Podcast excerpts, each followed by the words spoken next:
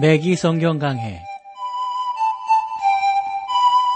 Thru the Bible 제공으로 창세기부터 요한계시록까지 강해한 매기 목사님의 강해 설교를 보내드리는 매기 성경 강해 오늘도 목동제일교회 김성근 목사님께서 말씀을 전해주시겠습니다.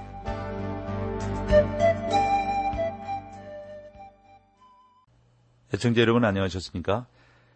아, 매기 성경 강해. 자, 오늘은 요한 아, 이서. 우리가 지난 시간에 좀 서론을 나누었어요.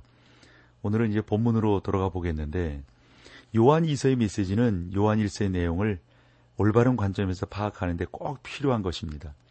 그래서 요한 일서가 사랑을 강조했다면 요한 이서는 진리를 강조하는데, 짧은 성경이지만 요한 이서가 참으로 중요한 것은 사랑과 진리가 충돌할 때 진리가 우선되어야 한다. 그 진리를 어, 요한이서가 강조하고 있습니다.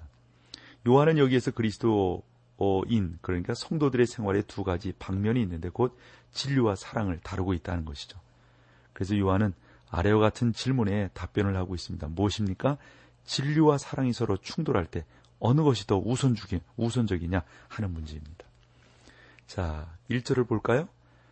장로는 택하심을 입은 부녀와 그 자녀에게 편지하노니 내가 참으로 사랑하는 자요 어, 나뿐 아니라 진리를 아는 모든 자도 그리하는 것은 요한이서는 택하심을 입은 부녀와 그의 자녀에게 보내는 장로의 편지라고 되어져 있습니다. 어, 여기에서 장로에 해당하는 헬라어는 프레스프텔로스라고 하는 아, 단어인데 이것은 두 가지 의미를 갖고 있습니다. 하나는 나이든 시민 또는 교회 안의 직분자, 사역자 또는 교사에게 붙일 수 있는 호칭을 의미합니다. 저는 요한이 우선 자기 자신을 장로로 불러서 교회 안에 있는 자기의 직분을 말하고 있다고 생각합니다. 저는 그가 또한 자기가 아니라 아, 들었다는 사실을 의미한다고 생각합니다. 본 서신을 쓸 때 아마도 어, 요한의 그 나이 연세가 90세를 훨씬 넘겼다고 보거든요. 요한이 자기의 직분을 사도로 부르지 않는다는 사실에 그러므로 우리가 유의해야 하는 것이죠. 그 이유는 분명하다고 생각합니다. 그러니까 그 편지의 수신자들이 요한의 권위를 받아들이고 있었기 때문입니다. 여기서 요한이 자신을 장로라고 그냥 부르고 있습니다. 택하심을 입은 부녀와 그의 자녀에게 그러니까 이 엘릭타란 말은 교회 안에 있는 대표적인 여인의 이름이거나 요한이 염두에 두고 있던 아마 지방 교회 자체였지 않겠나 싶습니다. 그래서 그의 자녀란 그 여인의 실질적인 자녀이거나 교회의 영적 자녀들을 가리킨다고 볼 수가 있는 것이죠. 이 표현들은 뭐 어느 쪽이든지 해석이 가능하다고 봅니다. 저는 그 표현을 오늘날의 전반적인 교회에 적용, 적용하여서 어떤 개인보다는 교회를 강조하고 있다고 생각을 하는 것이죠. 제가 교회를 말할 때 어느 지역 교회나 특정한 종파를 염두에 두고 하는 것은 아닙니다. 다만 주 예수 그리스도 안에 있는 신자들의 총체적인 집단을 저는 생각하면서 그냥 교회라고 말하는 겁니다. 본서신은 수세기 동안 교회 생활에 있어서 매우 활력을 불어넣어 왔습니다. 저는 현재의 교회들이 사랑을 강조하고 있기 때문에 본서신으로 하여금 사랑에 대한 올바른 개념을 우리에게 제공하도록 연구해야 할 필요가 있다고 생각합니다. 내가 참으로 사랑하는 자요. 진리라는 표현은 서문에서 말씀드렸듯이 본수에서 강조되고 있는 핵심적인 표현입니다. 성도는요, 그 성도의 사랑은 오직 진리를 가진 하나님의 가족의 범주 안에서 표현될 수 있다고 생각합니다. 여기에서 진리란 하나님의 말씀 뭐 그 자체죠. 그 말씀 안에 계시된 주 예수 그리스도 그분을 우리는 진리라고 말씀하는 것입니다. 내가 참으로 사랑하는 자라는 그 문법적인 번역인 것이죠. 그래서 요한은 여기에서 두 가지 사실을 말하고 있는 거예요. 첫 번째는 그 사랑의 대사는 대상은 그리스도 안에 있는 신자, 곧 참된 신자여야 한다. 두 번째로 요한은 사랑을 나타내는 것은 단순히 상투적인 경건한 말로서 주장되는 것만은 아니다. 진리를 아는 모든 자도 그리하는 것은 그렇습니다. 여기서 요한은 신자들이 나머지 집단을 포용하고 있다고 어, 생각했던 것이죠. 그들은 진리에 두드러진 증거 때문에 이 교회와 교회 안에 있는 이 부인을 사랑해야 한다 하는 겁니다.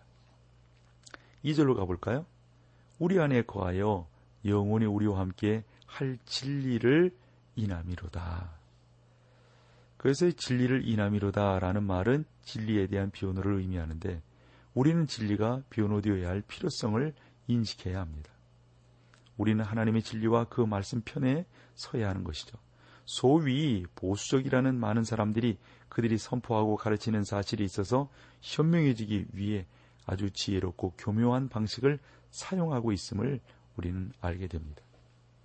그들은 솔직하게 있는 그대로를 가지고 나오지 않습니다. 그들은 간접적인 방법으로 아주 그럴듯한 논리를 채용합니다. 잘 알다시피 저도 두음법을 좋아합니다.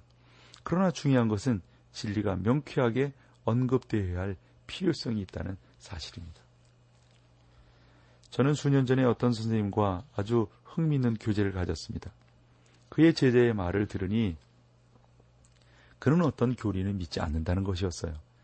그래서 어, 무슨 말이냐 좀 말을 해봐라 그래서 들어봤더니 그 사람은 마치 어떤 권리는, 권리나 있는 것처럼 저에게 몹시 화를 냈습니다. 이렇게 말을 했던 것이죠. 나는 당신이 이 점을 분명히 밝혀주기를 바랍니다. 당신이 믿는 바를 편지를 통해서 분명하게 밝혀준다면 그것을 반갑게 읽을 것이며 또 변증할 용의도 있습니다. 내가 그러한 편지를 보냈음에도 불구하고 그 사람은 나에 대해서 매우 불쾌하게 생각하며 또 이러저러한 교리들은 어, 자기가 믿지 않는다. 뭐 이러면서 어, 편지를 저한테 보내왔습니다. 그래서 저는 그에게 다시 이렇게 편지를 보냈죠. 이 문제를 해결하기 위해서는 당신이 믿는 자를 명백하게 밝혀주기만 하면 됩니다. 그래서 맨 밑에다 그렇게 썼죠. 나는 예수 그리스도를 믿습니다. 나는 예수 어? 그리스도를 믿지 않는 사람을 나는 사랑하지 않습니다. 라고 썼던 것이죠. 그랬더니 그가 대답하기를 아, 아주 그 어, 그냥 아주 이 렇게 그 이렇게 화를 내면서 편지를 썼더라고요. 예? 나한테 그런 것을 질문할 수가 있느냐? 예? 내가 앤줄 아느냐? 아니 그거 좀 밝히라는 게 뭐 그렇게 잘못됐습니까? 그래서 어, 그분과 대화는 이제 그만 두게 되었고 그가 답변을 하지 않는 이유는 아마도 아마도 내가 질문했던 그 질문을 그 사람은 실천하고 있지 않기 때문에 믿지 않고 있기 때문에 답변하지 않았던 것이죠. 정말 예수 그리스도를 믿으십니까? 예수 그리스도를 사랑하십니까? 교회를 사랑하십니까? 성도들을 사랑하십니까? 라고 물을 때 우리가 분명하게 답을 할 수 있어야 되리라고 저는 생각을 합니다. 어, 우리 안에 거하여 영원히 우리와 함께 할 진리를 인함이로다. 우리에게 영원한 진리가 있다는 사실로 인하여 하나님께 감사해야 합니다. 정치가나 교수, 과학자 그리고 군사 지도자들을 믿을 수 어, 있건 없건 어, 오늘날 우리가 믿을 수 있는 것은 오직 예수 그리스도밖에 없다고 하는 것. 주 예수 그리스도를 소유하는 것만이 가장 멋진 인생이지. 세상에 그 어떤 것을 믿고 그것에 자기의 전부를 건다고 하는 것은 참으로 미련하다고 하는 사실을 우리가 다시 한번 기억을 해야 할 것입니다. 왜입니까? 진리는 결코 변하지 않기 때문입니다. 어떤 사람은 이렇게 표현했습니다. 진리인 것은 사실이 아니다. 3절에서 바울, 베드로, 야고보 그리고 어? 사랑은 어떤 것인가라고 하는 것들을 우리가 좀 더 구별해서 생각을 해볼 수가 있습니다. 3절을 볼까요?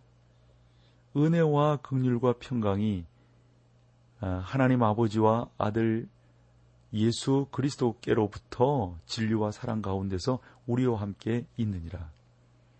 여기서 세 단을 주목해 볼 필요가 있는데 은혜, 극률 그리고 평강입니다. 요한은 평강이란 단어로 그의 안부를 나타냈습니다.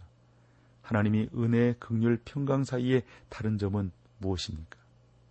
예배소서 2장 4절 5절에 이렇게 말씀하고 있죠. 극률에 풍성하신 하나님이 우리를 사랑하신 그 큰 사랑을 인하여 허물로 죽은 우리를 그리스도와 함께 살리셨고 은혜로 구원을 얻은 것이라. 이것은 이 세 가지 모두를 포함하는 놀라운 구절입니다. 바울은 하나님은 그 극률에 있어서 풍성하신 분이라고 말하고 있습니다.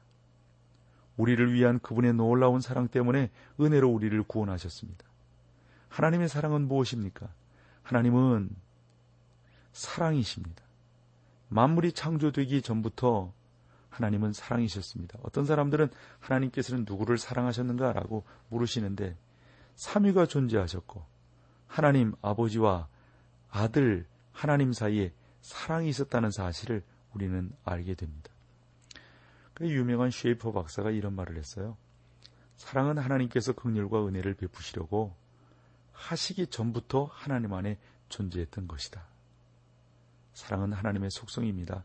하나님은 사랑이시지만 재미있는 것은 하나님의 사랑이 죄인을 구원하는 것이 아니라는 사실입니다. 하나님의 사랑이 하나님으로 하여금 긍휼과 은혜를 나타내도록 하는 것입니다.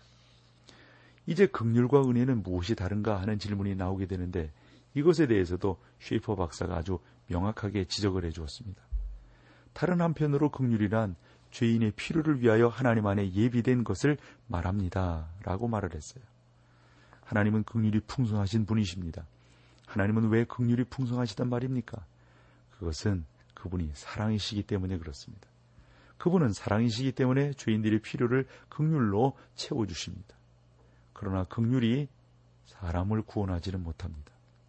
다시 한번 쉐이퍼 박사의 말을 들어보십시다. 은혜란 하나님 안에서 값없이 인간을 구원하는 것입니다. 왜냐하면 거룩함의 모든 요구들이 만족되었기 때문이죠. 오늘날 하나님은 은혜를 통하여 얼마든지 활동하십니다. 여러분은 하나님을 위하여 아무것도 해드릴 수 없는 죄인입니다. 또 우리에게는 하나님께 드릴 것이 없습니다. 그러나 은혜는 하나님께서 잃어버린 죄인인 당신을 찾아오셔서 나는 사랑이요 극률이 풍성한 자니라 내가 너희를 사랑하니라 그리고 극률을 통하여 너희를 위한 구세주를 보내겠다라고 말씀하신 의미입니다. 자 여기서 우리 찬송 함께하고 계속해서 하나님의 말씀을 나누도록 하겠습니다.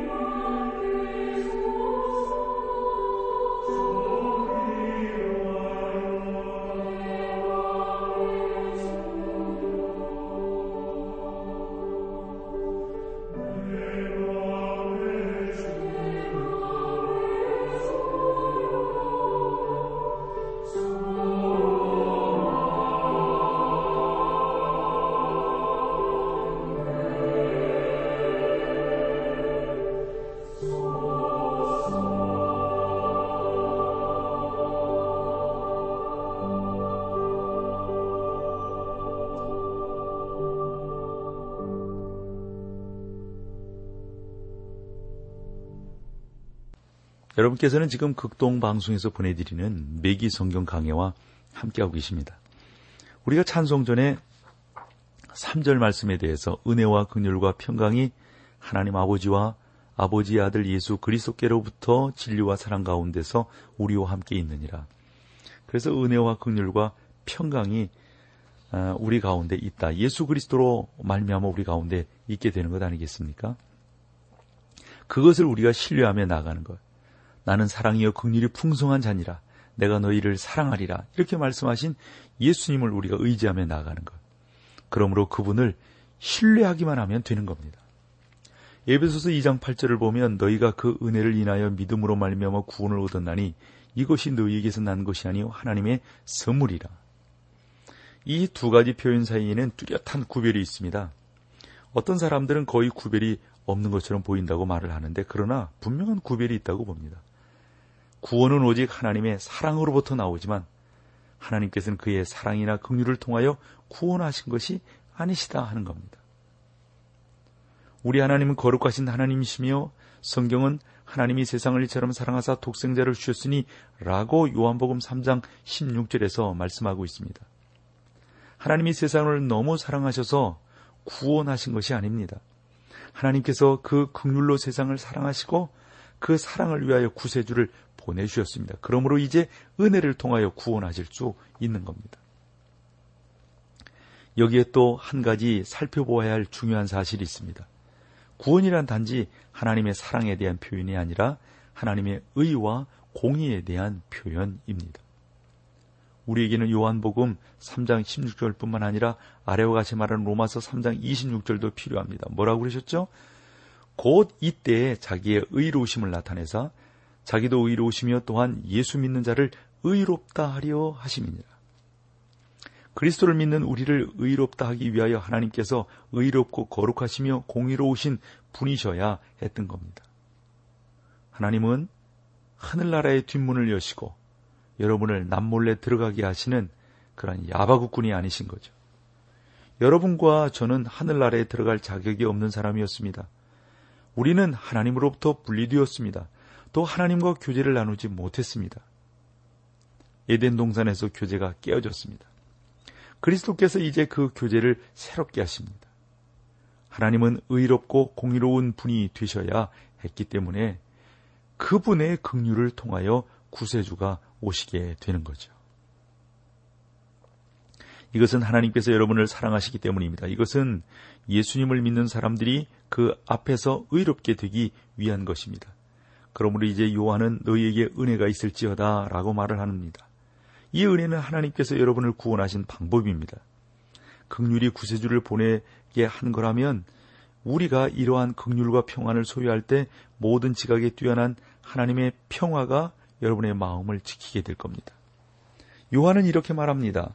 우리 안에 거하여 영원히 우리와 함께할 진리를 인함이로다. 여러분은 이 위대한 진리를 결코 변하지 않는다는 사실을 알아야 합니다. 하나님은 내일 마음을 바꾸시고 이렇게 말씀하지 않을 겁니다. 나는 이제 좀 달리 행동해야겠다.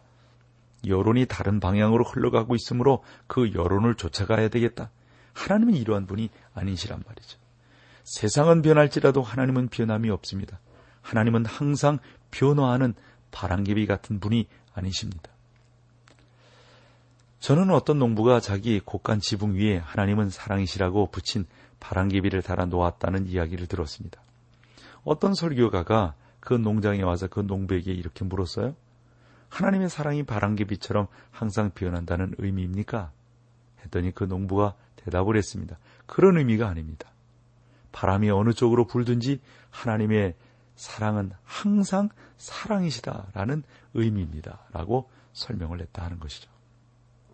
참 이것이 사실인 거예요. 성도 여러분 이것이 사실이라는 것을 여러분들 확실히 믿으시겠어요? 하나님은 사랑이시기 때문에 우리에게 구원을 마련해 주셨습니다. 하나님은 결코 변치 않으실 겁니다. 은혜와 근율과 평강이 하나님 아버지와 아버지 아들 예수 그리스도께로부터 진리와 사랑 가운데서 우리와 함께 있으리라.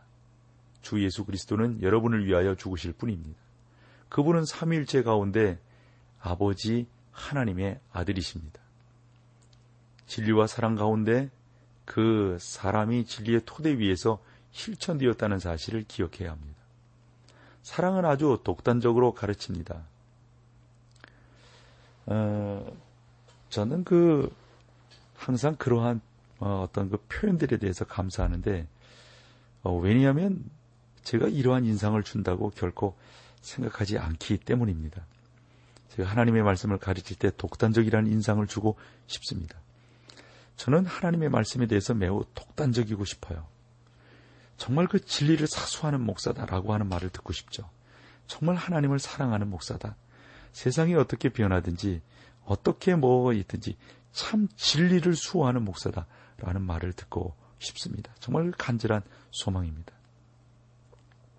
여러분이 오늘 오후에 내가 무엇을 할 거라고 어, 묻는다면 저는 아직 결정하지는 않았지만 저는 하나님의 사랑을 증거하는 목사가 되고 싶습니다. 라는 말을 하고 그러한 일을 계속하고 싶습니다. 라는 말을 감히 여러분들에게 드릴 수 있다고 생각을 합니다. 4절로 가보실까요? 우리 한 절만 더 하고 오늘 마치죠. 너의 자녀 중에 우리가 아버지께 받은 계명대로 진리에 행하여야 하는 자를 내가 보니 심히 기쁘도다. 행하는 자를 보니까 기쁘다. 너희 자녀란 이 아마 부인의 실제적인 자녀이거나 우리가 또 다르게 생각할 수 있다고 그랬죠. 지역 교회의 회원들일 수 있습니다. 두 가지 다 모두 가능하고 의미가 있다고 봅니다. 너희 자녀 중에 진리에 행하는 자를 내가 보니 예? 계명대로 사는 자를 내가 보니 심히 기쁘다. 여러분 여기서 진리에 행한다 하는 말은 하나님 아버지의 계명에 순종하는 생활 방식을 가리키는 것입니다. 진리에 행하는 자녀들을 두는 것은 매우 기쁜 것이죠. 여러분 우리의 자녀들이 하나님의 말씀을 잘 줬고 어? 그대로 실천하며 살아간다면 얼마나 감사한 거겠어요. 하나님께서 그렇게 우리 가운데 은혜를 베푸시고 인도한다는 말씀이죠. 우리가 아버지께 받은 계명대로라고 어, 표현하고 있습니다. 이 계명은 그가 빛 가운데 계신 것 같이 우리도 빛 가운데 행하며 하나님의 말씀에 따라 생활한다라고 하는 것을 의미하고 있습니다. 이러한 진리 안에 행하는 것이 친정으로 하나님 보시기에 기뻐하는 것이죠. 이 진리를 행하고 싶은 거죠. 이 진리 안에 우리가 거하고 싶은 거죠. 이 진리대로 우리가 살고 싶은 거죠. 하나님께서 우리 모두를 이와 같이 크게 복 주실 줄로 믿습니다. 자, 오늘은 여기까지 하고 다음 시간에 또 여러분들을 주의 말씀으로 모시도록 하겠습니다. 함께 해주셔서 고맙습니다. 매기 성경 강해 지금까지 Thru the Bible 제공으로 창세기부터 요한계시록까지 강해한 매기 목사님의 강해 설교를 목동제일교회 김성근 목사님께서 전해주셨습니다. 이 시간 방송 들으시고 청취 소감을 보내주신 분께는 나침반 출판사에서 신앙서적을 보내드립니다.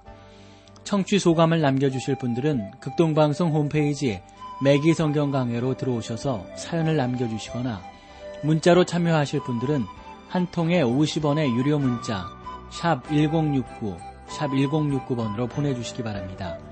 매기 성경 강해 오늘 순서를 마칩니다.